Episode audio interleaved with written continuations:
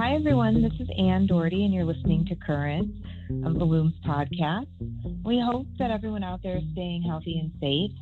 On this week's podcast, I'm excited to be joined by a few of our Illume team members Dr. Courtney Henderson, Illume Senior Managing Consultant, and Allison Mushoshi, a research analyst at Illume. Welcome to the podcast.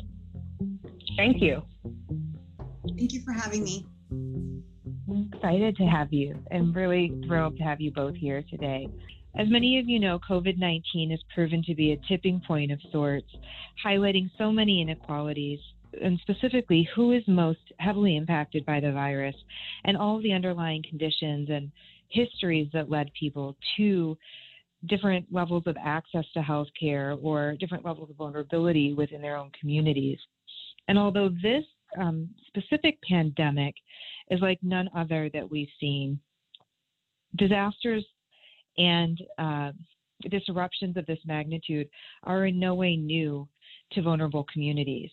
It doesn't take much to look back into our history and quickly be able to call upon a number of different things that have occurred that have particularly impacted people of color and vulnerable communities uh, throughout the United States, such as natural disasters like Hurricane Katrina, which had an unprecedented toll on human life, but in particular impacted and displaced people of color and black communities in particular after the hurricanes hit. And similarly, the Chicago heat wave of 1995 killed more than 700 residents, primarily impacting the poor and the elderly. And even in our most recent history, just looking at the past couple years, the California wildfires that spread across the state were discovered to have had a disproportionately high impact on those individuals in rural areas, those living in low income neighborhoods, and immigrant communities. And so when we think about this topic of environmental justice, what we're really talking about are questions like who is being impacted most by our energy investments? And the impacts of climate change that result from those investments, and how might we right those wrongs. So, with me today are Allison and Courtney, who I've introduced earlier to answer those questions for you. Thank you for having us. My pleasure. So, Courtney, I, am going to start with you. Um, so, my first question for you today is, you know, stepping back and thinking about COVID 19 how has this brought to the foreground issues affecting environmental justice in our communities? Or perhaps another way of looking at it, how has COVID 19 brought forward ways of thinking about what a healthy community is? Those are great questions, Anne. COVID 19 has really highlighted a lot of different systemic issues, what we tend to call in public health upstream determinants of health. So often, our programs and solutions are really designed to address an immediate need or a crisis Unfortunately, health disparities and environmental disparities exist, and they often go hand in hand. as we're all continuing to deal with the overwhelming impacts of COVID 19, many of the communities and populations that have been particularly hard hit are low income and communities of color. And those are often the places that have suffered disproportionately from environmental issues as well, such as a high air pollution burden. There's so much that we don't yet know about COVID 19 from a public health perspective, but studies are showing us a link between higher pollution levels and an increased risk of illness and death from COVID 19. Your second question about how do we actually think about what a healthy community is? How do we define it? And then how do we actually work to achieve that? I think I want to start off by saying something that seems pretty obvious um, that everyone deserves to live in a healthy community. And health isn't simply the absence of disease or of illness. The World Health Organization talks about it as a state of complete physical, mental, and social well being. There are so many different social, community, and environmental factors that impact our ability to be healthy, both as individuals and as communities. And factors like income or race really shouldn't be the key determinants of the health or quality of life that a person has. Um, that said, historically and currently, these disparities exist, and we need to be working harder to change those. I know we're going to talk about that shortly. That's great, and I'm really glad that you brought forward the World Health Organization's vision of what health is, because I think as you pointed out, we often think about it as the absence of disease, but what you've described is a, a, this beautiful picture of a, a, full life, a complete life. Uh, and so, you know, following up on some of the thinking that you brought forward, how do you think about environmental justice from a public health perspective specifically? And we often at Illume think about it from a energy standpoint, but when you think about it from public health, how does environmental justice come forward? Sure. So many different factors contribute to increased health risks, and ultimately, those things affect a community's ability to respond to and to be able to cope with environmental issues. And those can be things as broad as climate change or pollution, things like particulate air matter, smog, or proximity to polluting industrial facilities. I think that within public health, to talk about environmental justice, we need to first talk about environmental racism.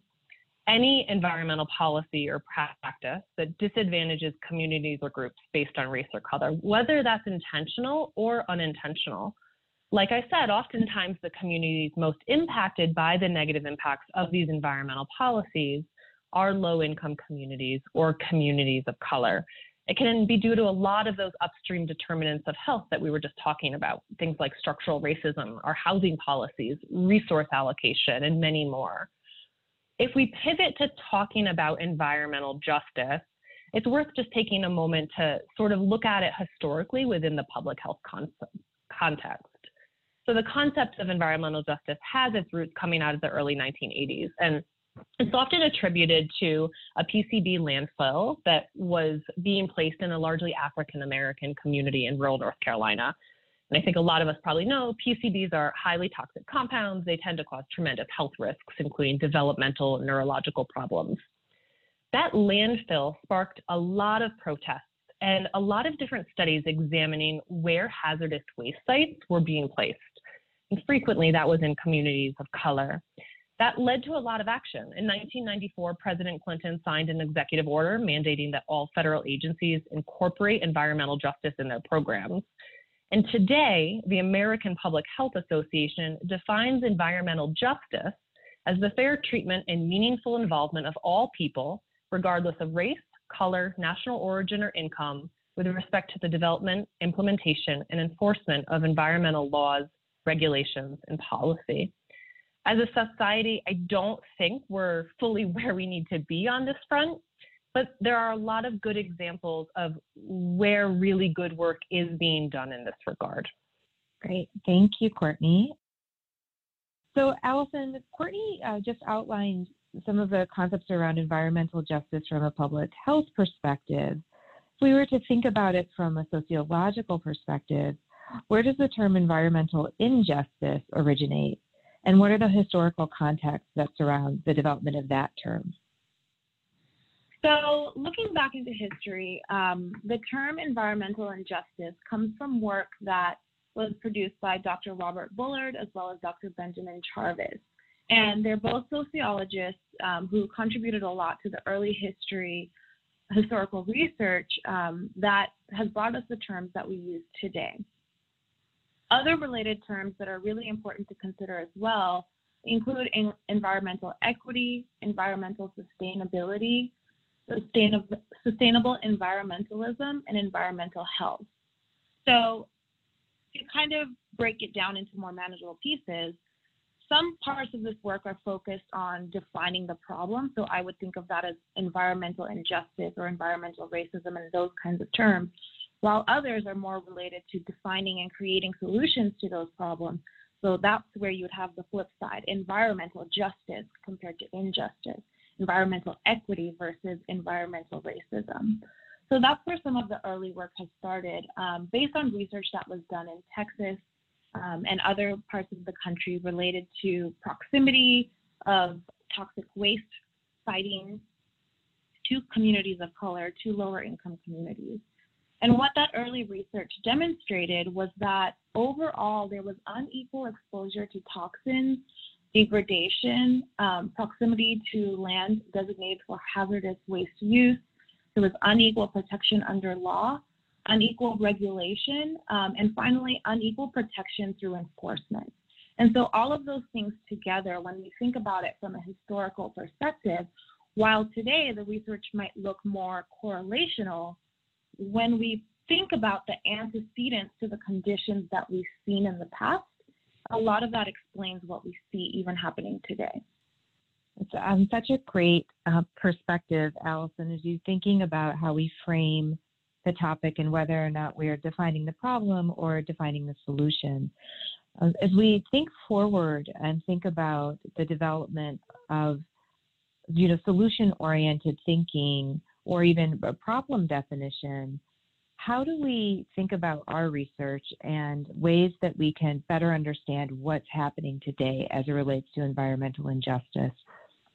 So, I think one of the important things is going back to the definition.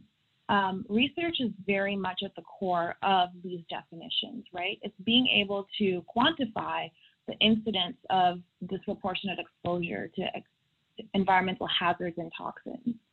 So, being sure that we're doing research that quantifies that problem, that makes sure that we're not ignoring or overlooking the need to look at demographics in, in the work that we do and elevating that.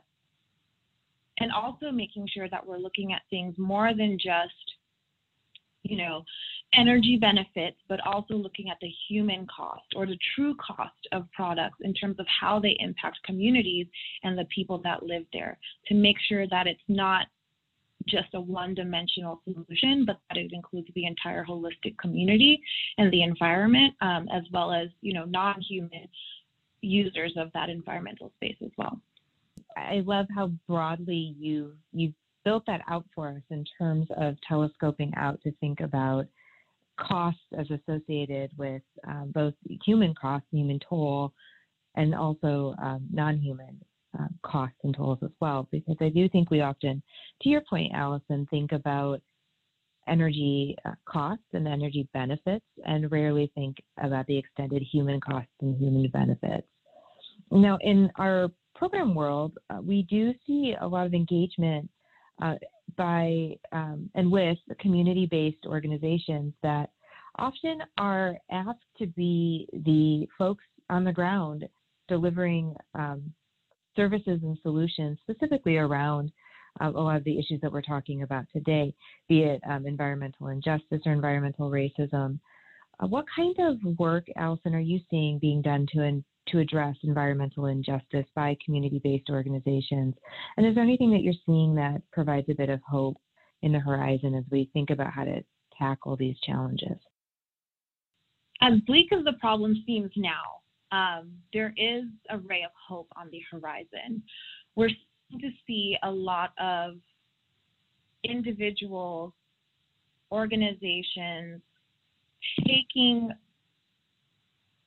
ownership of this problem, if you will. Um, and not only that, but expanding that to make sure that communities that are affected and impacted are decision makers at the table before any work is implemented.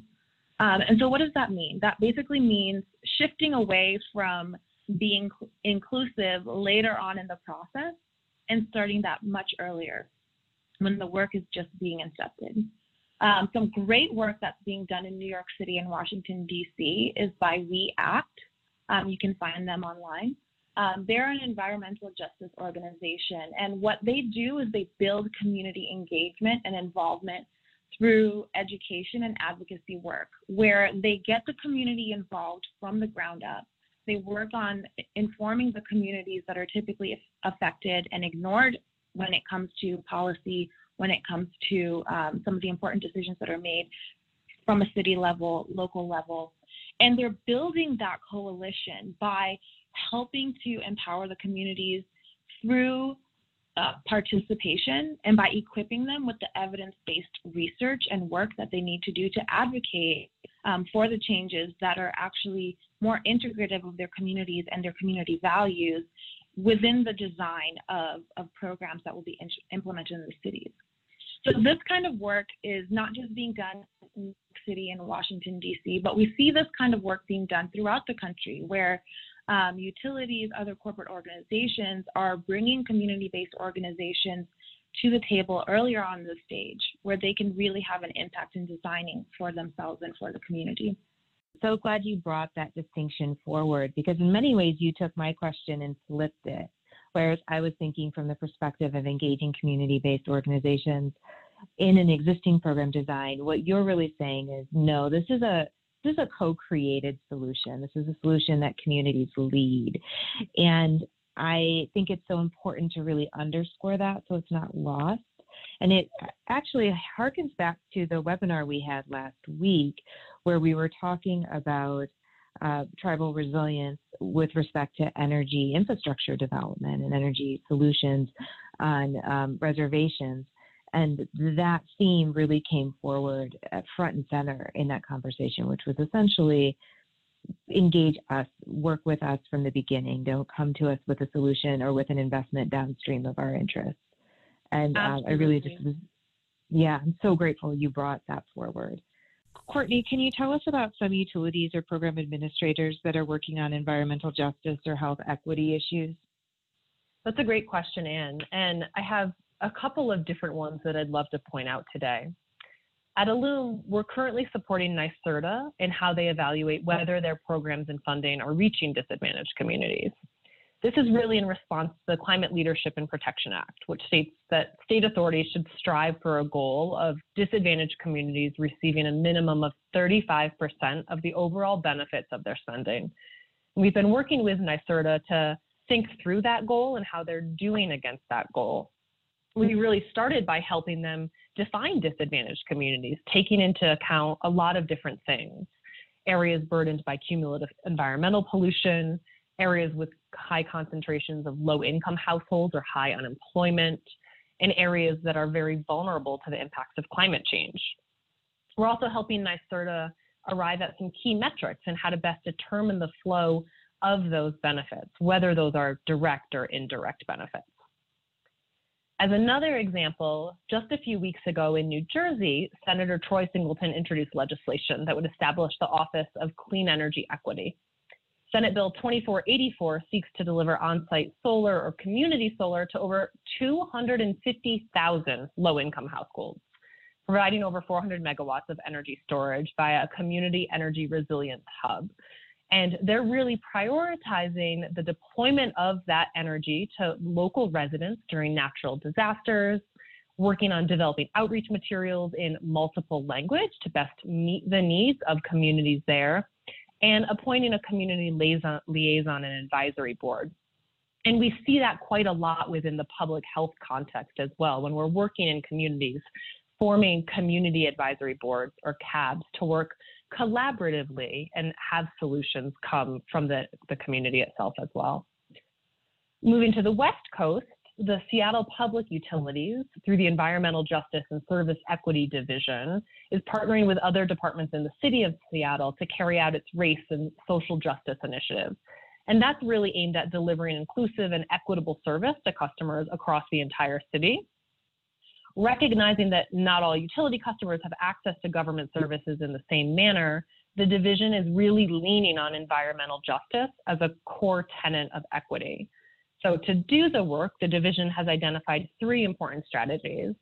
Embedding race and social justice and service equity policies and practices across the utility, modeling and advocating for inclusive community engagement within the utility and in partnership with their communities, and aligning their team efforts with the city, county, and community efforts that are happening. Uh, you, Allison, Courtney touched on a number of different tactics that certain regions have used to really engage communities. If you were to have a conversation with a utility or a program administrator and talk to them about efforts to be inclusive and to engage stakeholders to fit you know, the wide variety of needs that a diverse community might have, what would you ask them to do? What would you recommend, if you will, to make sure that they are continuing to serve the needs of the communities that they're hoping to support with their efforts? Um, that's a great question. And I think, you know, as Courtney touched on some of the work, and as we talked about a little bit earlier, it's really taking the work that needs to be done and believing that we're co creators with the community, right? So that means starting at the very beginning. Um, But even before that, there's a lot of work that needs to be done in terms of acknowledging um, previous harm that has been done to various communities. And not just saying that we're going to start going forward doing this good work, um, but being able to take responsibility for, for some of that previous harm. And, and not just taking that responsibility symbolically, but, but creating tangible ways that we're going to collect that. Um, and so that means in the work going forward, it's not just about seeing the success of that program into the future, but also seeing how that is, is creating the value that communities have not historically felt. And so that people can start to feel that they are respected, that they are welcomed and included from the forefront, and, and that the new policies, the new effects are um, are going to benefit everybody holistically. And I think sometimes the the problem is that we want to get started in doing the good work, and we're really excited to get into that place without necessarily um, accepting accountability for previous wrongs. Um, that goes a long way, really. Acknowledging that goes a long way for making people feel that they can be part of that co creation of the solution. Um, and from a research perspective, ILLUME has been very much involved in doing some of the more difficult kinds of research that it takes to get communities into the table. A lot of times you have to spend a lot of time recruiting and getting people to feel comfortable even into that space to have that discussion first and foremost. ILLUME has been able to do that through some of the multicultural research and ethnographic research that we do for various of our utility clients and partners. And we've we've noticed firsthand how difficult it is to convince people like, no, we, we really do care to hear your opinion this time around. Um, but once people do get to the table, we get a plethora of creative ideas and, and solutions based thinking that had those voices not been at the table, we wouldn't have thought to to create and implement. So I think there's a lot that can be done um, from the utility perspective, and it's really exciting to see that certain of our partners are starting to do that work. Yeah, absolutely. I, it is exciting to be in a space as a company to support that work and to to work, in, you know, hard at trying to bring people to the table. And I do want to also just again underscore uh, something that you said, Allison, that I thought was also very powerful, which is, you know, in order to begin, you have to do the reparative work, if you will, of, of really acknowledging and owning those histories that are, you know, that have long memories in communities. And um, as we know, utilities and other uh, power generation um, entities uh, often have had in the past and still do very dirty practices with respect to the environment and the impact that those have on the communities. And then also, um, for example, where, where plants are sited. And so acknowledging that is really important. And, and again, kind of harkening back to the webinar we just had to use, um, or quote rather, um, Dr. Len Necefer's um, I think, really poignant statement with that as well, which is to say, you know, you have to acknowledge your the history that you are bringing with you when you show up to engage with communities and the history that you represent, even if it's not your history in particular as an individual or as an organization or a member of an organization. Maybe you weren't around during the time of, um, let's say, a large um, pollution event, if you will, but you represent that group and it's important that you re- you know you reconcile that or you deal with that in engagement. So i really appreciate you bringing that forward.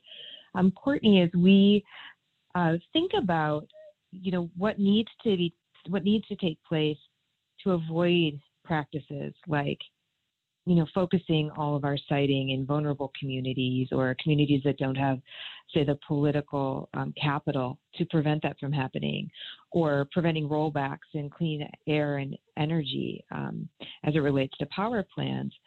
Um, how do we how do we think about avoiding those kinds of things, and then also moving forward with better design for communities in the future? It's such a great question. And I think it really goes to some of the things we're already talking about. in its most fundamental form, I think it starts with being more inclusive and creating more inclusive stakeholder groups overall. We need to ensure that the appropriate voices are influencing our program development and our policy. And we simply can't design for communities if the voices of those living in those communities are left out. And I think that we have to recognize it's not about saying we have all the solutions. It's about opening that dialogue and making space for other voices who know their communities the best and who may have those solutions already. I think we also need to be looking to examples of where good work is happening and really leverage those and build off of those as well as examples of things that we can do in other facets of our work. So some of the examples that we've discussed earlier. Um, and then within public health, there's something called health in all policies. It's a really collaborative approach that integrates and articulates health considerations into policymaking across a variety of sectors to improve the health of all communities and people. I think if our listeners are interested today in fostering that type of inclusivity and collaborative type of work with communities, this is a really good place to start. There are a lot of resources out there from the CDC and others on the health in all policies approach and how to build those approaches with communities in a collaborative fashion. And within the energy industry, we can really we can look to these other sectors like public health that have been working very hard in these areas for many, many years, take those lessons learned and apply them to our work where applicable and relevant. Right. That's such a great perspective. And, it, you know, we often tend to look within our, our industries for, for examples. And, for, you know, it's important to remember that there are so many adjacent services and um, areas of areas of work that are really great models for thinking about how we do what we do better um, and making sure that we are being inclusive. Um, Allison, is there anything you'd like to add to what Courtney said uh, before we close? Um, I think you said it well. We we have to bring everybody to the table, and I think it hinges on being really intentional about creating that space. And to your point earlier, Allison, doing it from the start. You know, we tend to like create, design a solution, and then try to get buy-in after it's already been built. You know, and it's like, no, let's we're we're co-creating solutions from day one, right? So to make no presumptions. Yeah. Well, I am so grateful that you both took this time in your afternoon to have this conversation. So thank you, Allison and Courtney, for being on this podcast. I really appreciate it. Thank you for having us. My pleasure. Yeah, great. And I do I do feel that there are conversations like these that not only inspire our listeners to think about new solutions, but to really think about how we're engaging in the work that we're engaging in and the ways in which um, we're investing our time and our energies and, and what we're asking of those who we want to co-create with. Um, so again, really appreciate your time, and um, we look forward to continuing this conversation hopefully over the next um, few weeks as we dig into some of these issues a little more. Um, for those of you listening, this episode of Current was created by Illume's production team.